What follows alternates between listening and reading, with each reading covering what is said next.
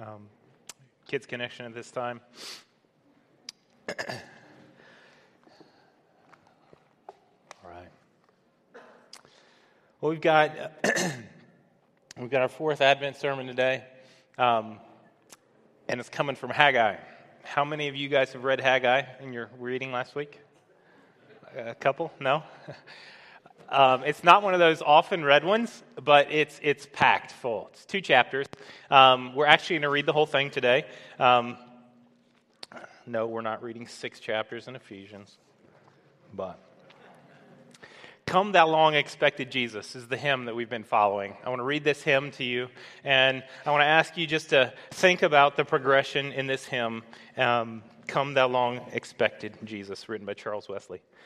Come, thou long expected Jesus, born to set thy people free. From our fears and sins, release us. Let us find our rest in thee. Israel's strength and consolation, hope of all the earth, thou art. Dear desire of every nation, joy of every longing heart. Born thy people to deliver, born a king, a child, and yet a king. Born to reign in us forever, now thy gracious kingdom bring. By thine own eternal spirit, rule in all our hearts alone by thine all sufficient merit, raise us to thy glorious throne. The lyrics of this song focus on God choosing to give a Messiah to the world in the form of Jesus. It also focuses on the Old Testament Israelites longing for a Messiah to come and to take the burden of sins from them that they had ha- held, um, that the, for him to take it upon himself. The second to the last line um, of that verse may really uh, may have become or influenced by um, uh, a philosopher of that day, Blaise Pascal, said, There is a God shaped vacuum in the heart of every person that cannot be filled by any created thing, but only by God, the Creator. The second stanza was um, from a prayer that Wesley wrote when he came across Haggai chapter 2, verse 7 and the, the, future hope of that book for England and for its poor and for its social plights in his day. And the first stanza then came to him and he published the hymn in 1744. I want to read Haggai 2 7, and then uh, we'll take a quick look at the book and, and get into it. Haggai 2 7. If you're there, um, you read along. And I will shake all nations so that the treasures of all nations shall come in, and I will fill this house with glory, says the Lord of hosts. So I want to read through this short book. And I'll make some comments, uh, put in some context here and there just a little bit. And, and let's pray and ask God to teach us from His Word today and point us to the Word made flesh. Jesus, I, I pray that you would teach us through your Spirit, teach us truth. You said uh, to your disciples, I will send you my spirit and he will guide you into all truth. I pray that right now, as we hear your word, that you teach us by your spirit, teach us truth, connect dots for us. Let us see the story of God, let us see it unfold. I pray, God, that you would bring glory to your name in all of this. In your name, we pray. Amen. Haggai, chapter 1. In the second year of Darius the king, in the sixth month, on the first day of the month, the word of the Lord came by the hand of Haggai the prophet to Zerubbabel, the son of Shealtiel, governor of Judah, and to Joshua, the son of Jehozadak, the high priest. Now, that first verse, in the second year of Darius the king, such and such a month, such and such a day. Every time you see that, that's going to be one of the speeches of Haggai, one of his oracles from the Lord. And uh, there's five of them. Um, and each of those are specifically dated and can be traced both by um, unbelievers in the uh, academic world as well as by um, biblical scholars down to actual days. Most likely, the first one was August 29th of that year, uh, and that year would have been 520 BC. Um, Haggai, in this first verse, Haggai um, is the author but we don't know anything about him. We don't know any family history. We don't know his parents. Um, all we know is that Haggai came on the scene and he spoke the word of the Lord, and then five months later, he was gone. And all you see is little bits and pieces of um, uh, kind of notes as to his history during that five month period in other books Ezra, Zechariah. Um, some of these are going to mention Haggai, and they're going to mention it based on these five months of him being a prophet to speak for the Lord. So then, 1 1, 115, 2 1, 210, and 220, all five of his speeches. They come from August 29th to December 18th. Um, and that's the only period we have for Haggai. So if you were to look at this uh, timeline of the nation of Israel, you would know that um, the deportation of Babylon happened in 587, 586, right in there. And so um, what happens is they are all deported. They go to Babylon. Uh, Cyrus, God's king, Isaiah says, I'm going to raise up a man named Cyrus. He's going to be a king. And he said this before Cyrus was born. So God prophesied that Cyrus would come and would send people back from a captivity to rebuild his temple. Cyrus sent that, pe- that group of people back in 538. Uh, that temple began, the foundations of it, and the altar. But then, if you want to read about that in Ezra, you can. But then in 520, Haggai comes and they still haven't built the temple. And Haggai comes on the scene asking them, by the word of the Lord, to build the temple. We'll see that in a second. So, Haggai, along with Zechariah and Malachi, are known as post exilic prophets. So, these are the prophets that are after the exile out of Israel, out of the land that God had given the people. Because of sin, they were exiled out. They're punished, and now they're going back in. So, Isaiah would have been pre exilic, and these three guys, um, Haggai, Zechariah, and Malachi, are going to be post exilic. And so, all of that just to kind of give you where we're at. Haggai, um, his name means festal. May have been that it was during a feast day or on a feast day that he was born, so he got the name Haggai. But that's really all we know about him. He was called to take the word of the Lord to Zerubbabel, the governor, and Joshua, the high priest. Um, his first oracle, we'll see here, a call to rebuild the temple of the Lord. It's a very practical purpose in this book, but we're going to see there's more to it. Thus says the Lord of hosts. We're reading in verse 2 now. Thus says the Lord of hosts. These people say that the time has not yet come to rebuild the house of the Lord. Then the Lord came by the hand of Haggai the prophet. Is it a time for you yourselves to dwell in paneled houses while this house lies in ruin? Now, therefore, thus says the Lord of hosts Consider your ways. You have sown much and harvested little. You eat, but you never have enough. You drink, but you never have your fill. You clothe yourselves, but you're not warm. He and he who earns wages does it to put in a hole, uh, into a bag with holes. Thus says the Lord of hosts Consider your ways. Go up to the hills and bring wood and build the house, that I may take pleasure in it and that I may be glorified, says the Lord. You looked for much, and behold, it came to little.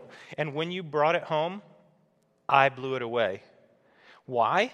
declares the Lord of hosts, because my house that lies in ruins, while each of you busies himself with his own house. Therefore, the heavens above you will with, um, have withheld the dew, and the earth has withheld its produce. And I have called for drought on the land, and on the hills, and on the earth, and the grain, and the new wine, and the oil and on the ground that brings forth. And what the ground brings forth on man and beast, on and on all their labors. You'll notice Lord of Hosts is repeated there three times. This is actually three of the 14 times it's listed in two chapters uh, of the Bible. Um, it's a name that doesn't show up until after Judges, but it's a name that sets God apart as the sovereign one, the king over all nations. We heard about Cyrus and we heard about Darius, two kings of two separate nations who have kind of amalgamated along history lines. And this God is the God who raises up these nations to deport his people and raises up these leaders to send them back because he is the sovereign king. He is the Lord of hosts. He is over it all. And he rules. This is his story, and he's working things to his glory. And so in all of this, um, when you hear the Lord of hosts and when you see the Lord of hosts, I want you to be thinking about the God who reigns over all, who is seated on his throne. While this book highlights the sovereign king, it also calls for human effort. It's a book where you see the divine work up here alongside the human effort, the call, and there's a tension that balances the perspectives of mankind and God. It's a tension that um, we try to reconcile uh, when we think about our responsibility and we think about God's sovereignty, but it's a tension that God lets sit because He's God. And He says, I will get glory, and so you just need to do as I ask. Ultimately, attention remains where the Lord of hosts says that He will do and he also calls the people to respond in faith and in hope to that declaration. He tells them to fix their priorities. He tells them that their provision is, is tied to their response to God. He tells them to rebuild the temple. So then, how should we, 2,600 plus years later, come to this text come to this so far, and how should we think in light of God's plan and the story of the Bible? I'll get ahead of myself if I get there, but um, I want to connect some of those dots at the end. God, uh, when He made His nation and called them out of Egypt, said, I will be your God and you will be my people. I will be in your midst. And God, at the edge of the promised land in Deuteronomy, said, You obey me, and I will bless you. And if you choose to disobey me, if you choose sin, I will curse you. The curses of this book will be on you. And God is calling the people again in Haggai to hear him, to consider their ways, and to hear that he is a loving, long suffering, and gracious God. Now, in the first statement that Haggai makes here, there is a distinct call to rebuild the house of the Lord. Yet God makes a, a point to say that this is not the whole point um, just to rebuild my house. What do I mean by that? I want you to look back at verse 8 and see what he's implying here. Go up to the hills and bring wood and build the house, that I may take pleasure in it and that I may be glorified, says the Lord. God wants his house built, not so that their crops will come in great, God wants his house built so he gets glory because he already knows what's going to happen in the other part. God wants his name glorified. And so that's what the Lord of hosts is all about. And so in this, in this um, short book, you're going to see that. God does this for his glory.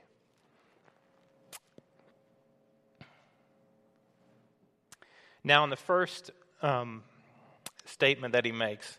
He's saying it's about God's glory. Now, we're going to move on to verse 12, and I want us to see where he goes from there. Then Zerubbabel, the son of Shealtiel, the, and Joshua, the son of Jehozadak, the high priest, with all the remnants of the people, obeyed the voice of the Lord their God, and the words of Haggai the prophet, as the Lord their God had sent him. And the people feared the Lord then Haggai, the messenger of the Lord, spoke to the people with the Lord's message.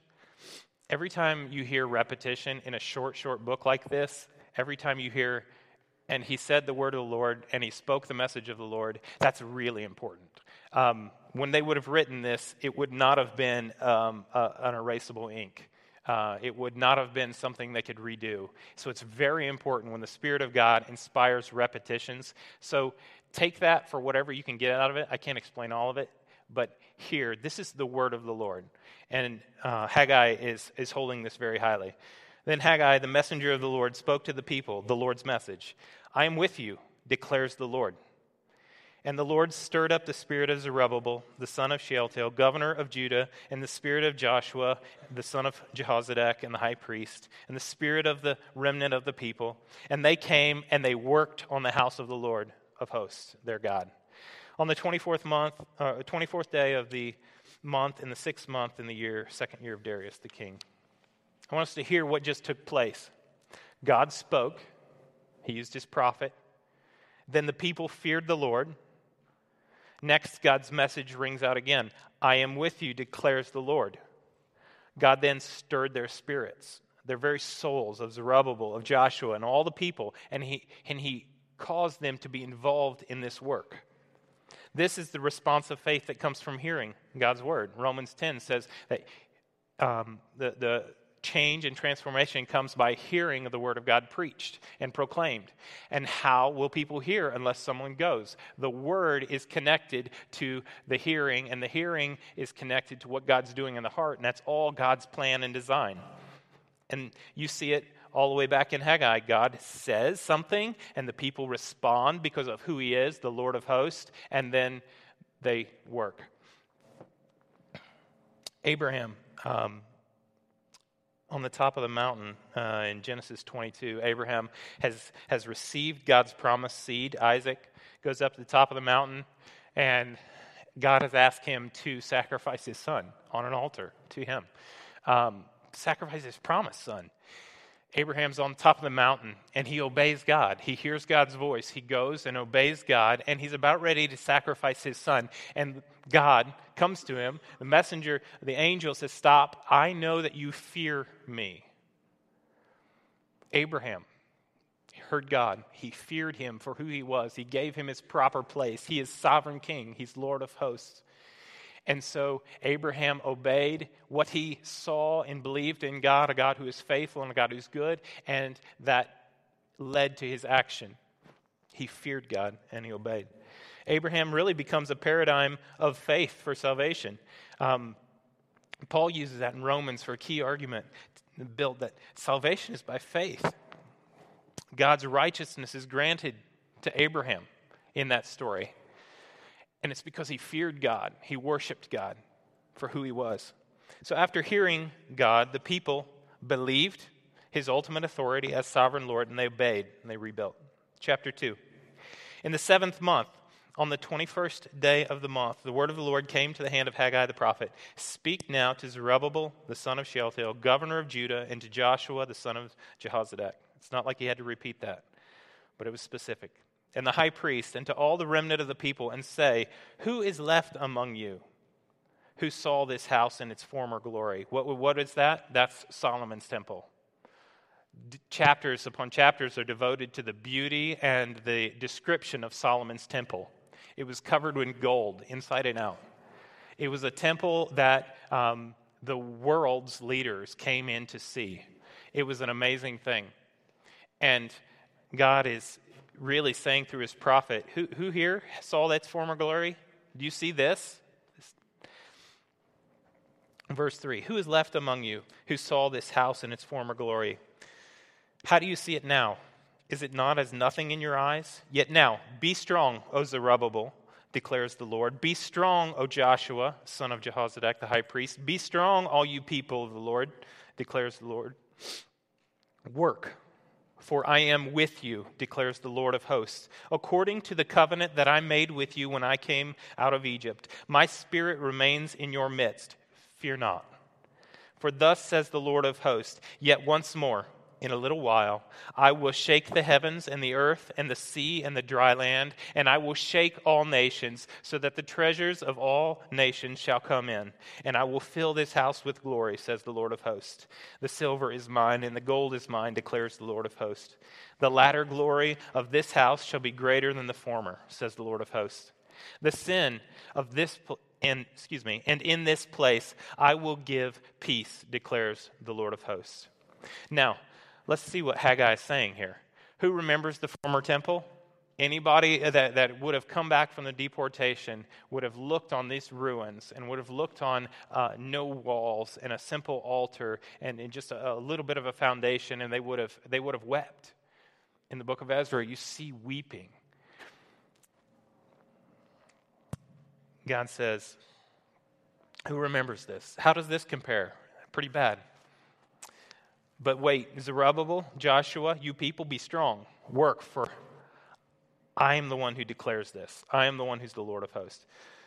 And he says, According to the covenant that I made with you when you came out of Egypt, my spirit remains in your midst. Fear not. God said, I will make you my people, and I will be in you, and I'll be with you. And he's reminding them that he is a covenant keeping God He's reminding them that he is the faithful God that Abraham feared and worshiped. He is reminding him that he does not change. He is reminding him that he is the sovereign one, the Lord of hosts over all. When I read those verses, I get chills. When I think about what God is doing, God is going to do something that gives peace. He's bringing peace real peace. God is going to do something that is going to far outshine the glory of the former temple. Did they, did they have peace after this in their history? Not what, not what they had when Jesus came, not what we have when he's coming again. Jesus is going to be the one to bring peace. God is doing something that far outshines the glory of an old temple, or the first temple, Solomon's temple, even covered with gold. It's going to be outshined by this little structure right here. What's he saying? He's pointing them forward to something bigger than they can imagine. And God is doing something that produces a cosmic shaking in the whole world. Verse 10 of chapter 2. On the 24th day of the ninth month in the second year of Darius, the word of the Lord came to Haggai the prophet. Thus says the Lord of hosts Ask the priest about the law. If someone carries holy meat, um, in the fold of his garment and touches uh, the, uh, the bread, the old bread, or the stew, or the wine, or the oil, are any of these things, do they become holy? And the priest answered, No. And then Haggai says, If someone who is unclean by contact with a dead body touches any of these things, do they become unclean? The priest answers and said, It does become unclean. Then Haggai answered and said, So it is with this people and with this nation before me, declares the Lord, and so with every work of their hands. And what they offer there is unclean. Now then, consider from this day onward, before stone was placed upon stone in the temple of the Lord. How did you fare? When you came to a heap of 20 measures, were there but 10? When you came to the, the wine vat to draw 50 measures, were there but 20? I struck you and all the products of your toil with blight and with mildew and with hail. Yet you did not turn to me, declares the Lord. Consider from this day onward, from the 24th day of the ninth month, since the day that the foundation of the Lord's temple was laid, consider is the seed yet in the barn? Indeed, the vine, the fig, the pomegranate, the olive tree, they have yielded nothing. But from this day on, I will bless you. God is saying, the curses that you deserve guess what? I'm going to bless you. Instead of being a filthy people deserving every curse, you're back in the land. You're actually going to be building this temple, and I will bless you. I will be with you. I can only imagine what they were thinking. So, what does the law say about the holy things, the set apart things, devoted things? Do they make other things clean? No. What does the law say about unclean things? Do they make other things unclean? Yes. And so in verse 2, for, uh, t- chapter 2, 14, so it is with this people and with this nation before me, declares the Lord, and so with every work of their hands. And what they offer there is unclean. Na- the nation of Israel declares for us in story form exactly who we are. We are unclean. We can do nothing we are touched with sin. We are deeply cursed. We are unclean. Everything we touch is going to be unclean. Everything we touch is going to be cursed. Every single thing. Except God says, I will bless you. And what is He doing? Two considerations for them. Consider your plight and your condition. I struck you, I struck all the products of your toil. Consider the temple also although it's not built right now, and although there's no seed in the barn and no, no um, fruits uh, that are coming from the harvest, from this day on I will bless you. Verse 20 The word of the Lord came a second time to Haggai on the 24th day of the month. Speak to Zerubbabel, the governor of Judah, saying, I am about to shake the heavens and the earth and to overthrow the throne of kingdoms. I am about to destroy the strength of the kingdoms of the nations. And moreover, the chariots and their riders, and the horses and their riders shall go down, every one by the, sword, by the sword of his brother. On that day, declares the Lord of hosts, I will take you, O Zerubbabel, my servant, the son of Shealtiel, declares the Lord, and I will make you like a signet ring, for, the, for I have chosen you, declares the Lord of hosts. On the same day that he had made this previous oracle in verse 7, Haggai restates it and clarifies it just a little bit. God said, I, I'm going to shake the heavens and the earth. I'm going to have a cosmic shaking that's going to overthrow kingdoms. I will destroy the strength of kingdoms of the nations, and no forces will be able to stand against me. Haggai gets to come uh, to the son of a cursed line and say, The curse is lifted. You see Zerubbabel in Jesus' lineage in Matthew chapter 1. And he gets to say to him, I have chosen you. The signet ring would have been on the king's person. He would have stamped every document, every decree with that signet ring. That would have carried his authority. And God says to Zerubbabel, You are like my signet ring. Guess what I'm going to do? I'm going to use you to stamp my authority on what's going on here in your context in 520 BC.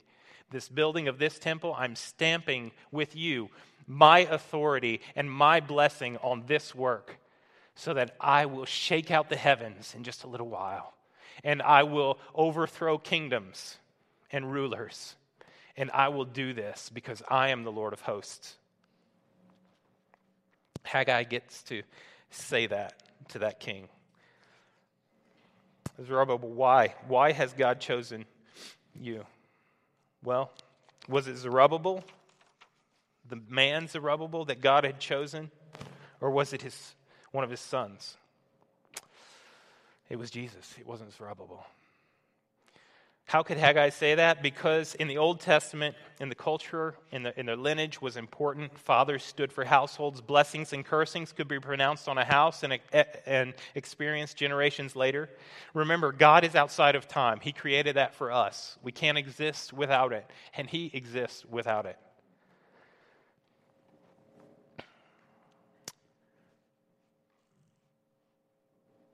Remember that Abraham had nothing to do with what God was doing.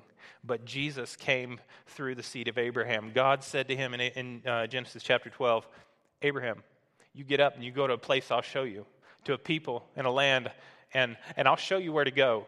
And you trust me, and I will bless you. And through you and through your seed, I will bless the world, the nations.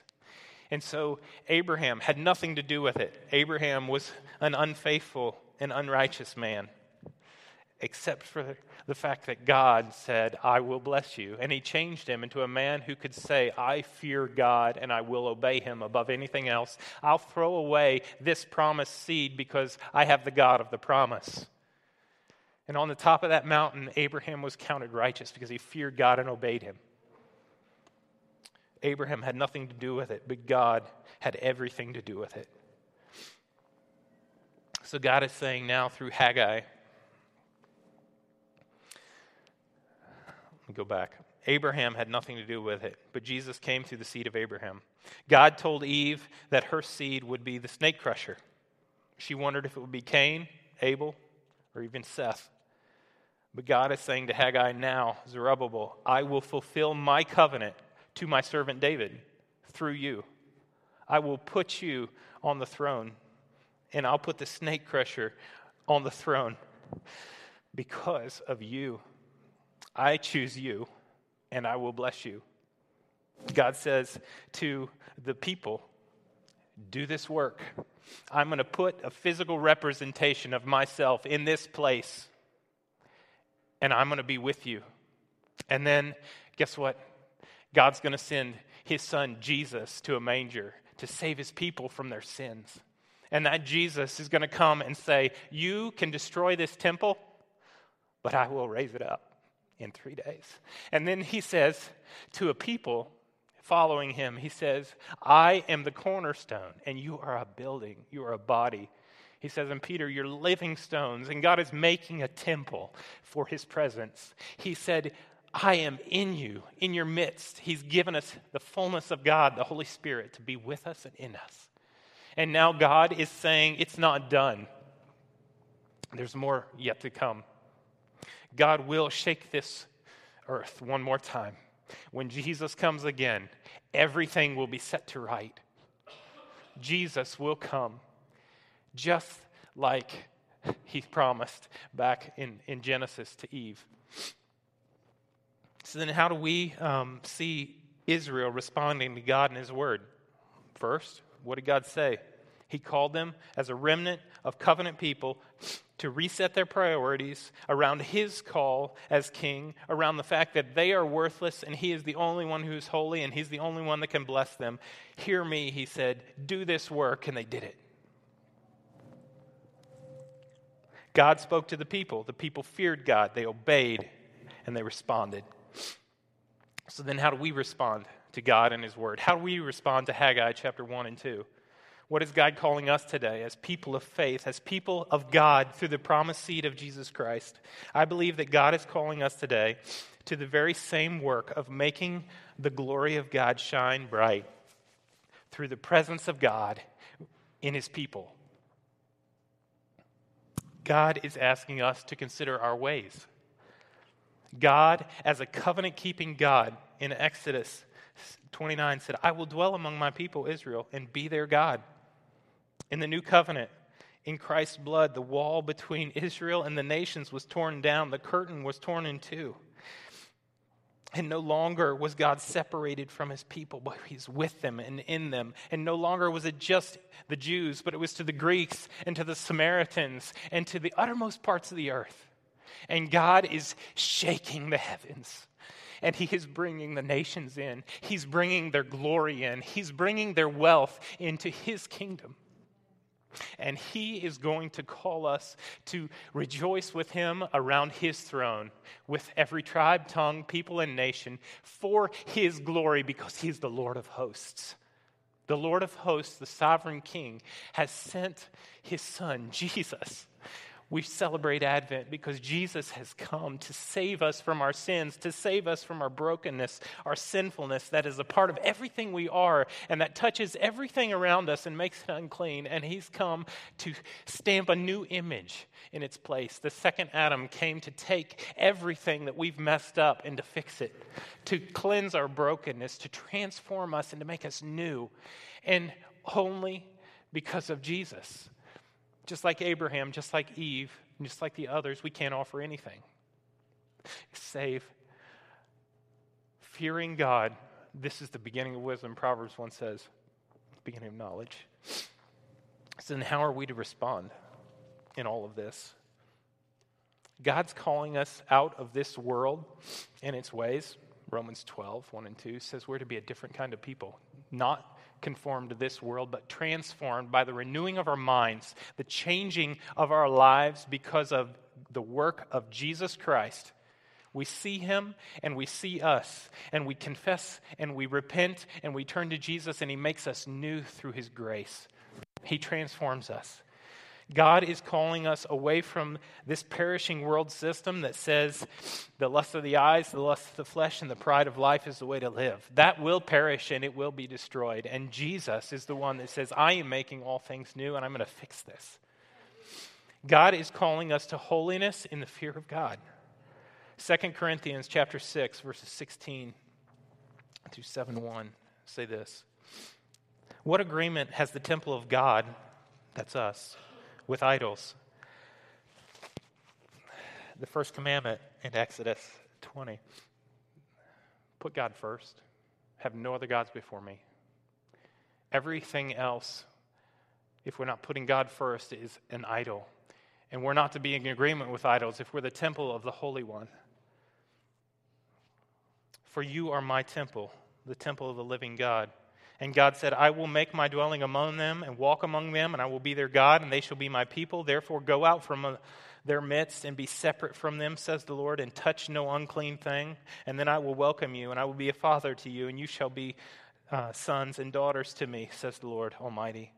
Since we have these promises, beloved, let us cleanse ourselves from every defilement of body and every and spirit, bringing holiness to completion in the fear of God. First Peter reminds us of that. You'll remember from earlier this year. That is because of the precious blood of Jesus Christ, we can live and walk in a holy manner, in a manner that's set aside, in a manner that's cleansed and changed, not because we're good, because Jesus was, not because we have hope, because Jesus is the hope.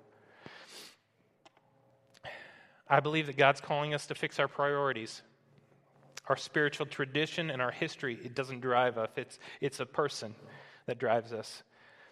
It's not our personal kingdoms or our wealth or our jobs or our fashions. We need to reset our priorities. Don't set them on the pleasures of this fleeting world, but set them on Jesus Christ. Brothers and sisters, God is calling you and I to repent from our former ways and to turn to seek God first and His righteousness, to set our hand once again to the work of building His temple, both personally and corporately, set our, set our hearts on the glory of Jesus Christ and Him alone until He comes again. Friends, God is calling you and I, no matter what tradition we're from, no matter what location we've come from, He's calling us to turn to Jesus Christ, the author and finisher of our faith, and to cast our souls upon the good news of the gospel of Jesus. The good news that we were lost and hopeless in our sins, but God came down. We are sinners and we're still in our sin when God chose us and saved us. Yet while we were sinners, God saved us. Through faith and repentance, we're going to one day bear the beauty of the second Adam fully. We will see him and we will know as we are known. So, what is God promising to us to do? To Israel, God said, I'll restore the line of David. I will keep my covenant with you. This remnant nation will look forward to a coming king. God promised to rebuild his temple. He did that. And he destroyed it and built up another one so much greater, and one that we can see and that we will see in all its beauty in the new heavens and new earth when Jesus uh, said in Revelation 21, you read of the new temple coming down, and the new Jerusalem. And there's no temple in it, but Jesus is in it, in the midst. And it's beautiful, and it's gold, and it's every kind of jewel, and there's pearly gates all around it. And it's not 12 tribes, it's 12 apostles.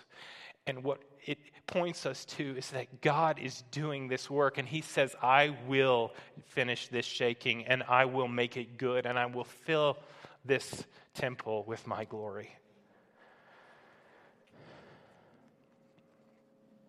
To us, what did Jesus come to do and be? Jesus, the baby in the manger, came to save his people from their sins. Jesus, the King of heaven, came to be made low. Jesus, the King of glory, came to die on the cross of Calvary to give you and I perfect righteousness in exchange for our wickedness, our sin, our brokenness, and our guilt. The one stuff we got from Adam our daily rebellion, our curse. This is the good news of the gospel, and this is the good news of the kingdom. Jesus came to take our sins away. Jesus came to make peace, and he said, I will make peace. He came to shake out the earth one final time. And when he comes again, he's going to rule with a rod of iron, and it will be good.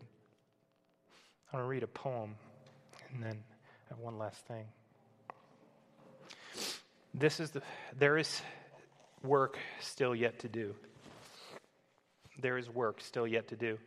Build my temple, build my church. Call your brothers to this work. There is work still yet to do. There is work still yet to do. Free your hand of hopeless task. Turn to me, the God of grace. Cast your soul on me at last. There is work still yet to do. There is work still yet to do. Take up your cross and follow me. Deny yourself, and now be free. To my grace I bid you flee. There is work still yet to do. My kingdom will be full, full of nations, tribes, and tongues, bowing down before my throne.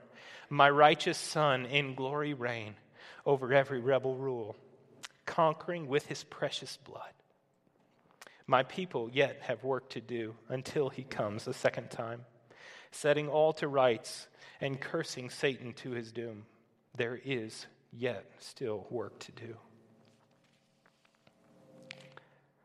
God is calling us to be his people, set apart, holy, because he has chosen us. He's calling us to be his people, set apart, holy, and righteous out of no effort on our own, but the perfect Son of Jesus Christ who came to bear our burden on the cross, who came as a baby king, as a serpent crusher, as a servant king who would die and would empty himself so that we might be full, who would give us his righteousness in exchange for our filthiness and our rags. This is the king we serve. This is the king that will be faithful to his promises.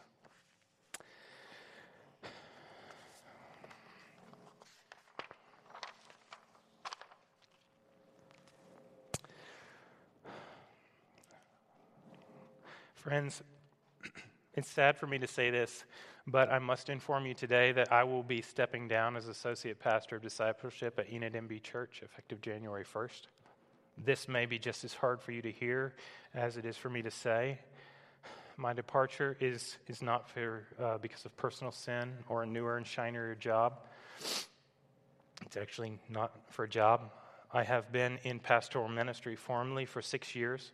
I've studied uh, to this end for 17 years of my life, and during the span of that time, um, you come to convictions of conscience that shape you, um, stances that you, you can't get away from. And uh, upon one of those uh, stances, because of a conscience stance that I have, and really the harm of going against my conscience, I am going to step down from serving here. My desire for this church is for unity, and unity among the leadership is critical for both the health of the body and the unity of his church. And so, although you may not understand that, um, I'm asking you to trust me and trust the elders. I've been loved and known your support here. I love you all very much and have come to enjoy all of you.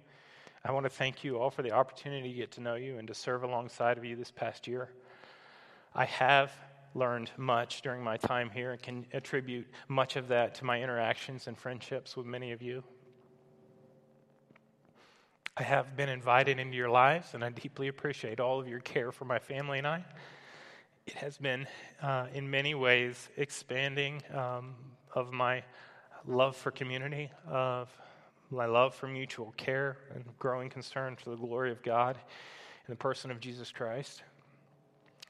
I'll miss all of you. Although I have not always done what was expected by everyone, I feel that I have not been ill regarded. I would have you know that I am not leaving feeling any ill regard for any of you. Anyone. I'm looking forward to what the Lord has for us, uh, for our family, as we're, we're going to return to the East Coast. And we're going to pursue life and ministry there, uh, Lord willing, over time. Pray for our family as we make another transition across country and know that we will keep all of you, our extended family, in our prayers.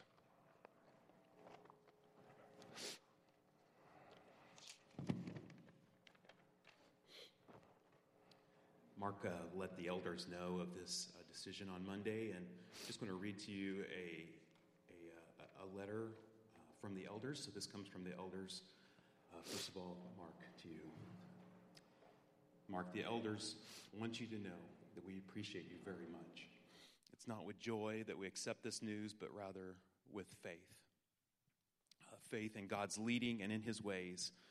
In this past year, you have had to adjust to some surprises, but in all the adjustments to living in Oklahoma, uh, coming to a new church, working through staff changes, and all of this, you have led diligently and served faithfully. You have demonstrated a Christ like attitude and a spirit filled life for all to see. You have pastored the flock under your care well, and for this you're be, to be highly commended. We will miss you and the boys very much. There are many, many here that have been impacted in deep ways as you, as you have spurred us on towards a deeper knowledge of Christ and what it looks like to live out the gospel in our daily lives. Thank you for holding fast to the word of truth and may God bless you in your next season of ministry to the praise of his glorious name. Congregation, if you have any questions about Mark's letter, please come to one of the elders who will be either in the back of the sanctuary or by the Welcome Center. The elders will also have copies of Mark's letter if you would like one, and we ask that you just continue to keep the Brumbaugh family uh, in your prayers during this transition time. Thank you.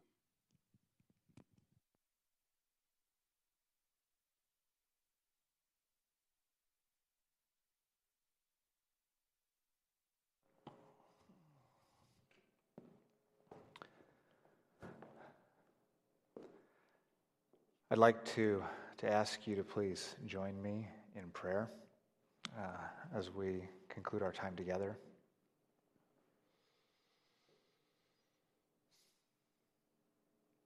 Heavenly Father, we have heard the call from your word this morning to align our priorities under the sovereignty of, of your rule, acknowledging you as the king over all. I pray that we would see this lived out. See this lived out in your provision and protection for the Brumbaughs. And your work in us as a church. May we place our hope not in full barns, but in a coming King. In Jesus' name we pray. Amen. Saturday is Christmas Eve. We are having a candlelight service here at 5 o'clock, and I want to invite you to return and, and join us for a time of worship as we celebrate that Christ has come and is coming again. You are dismissed.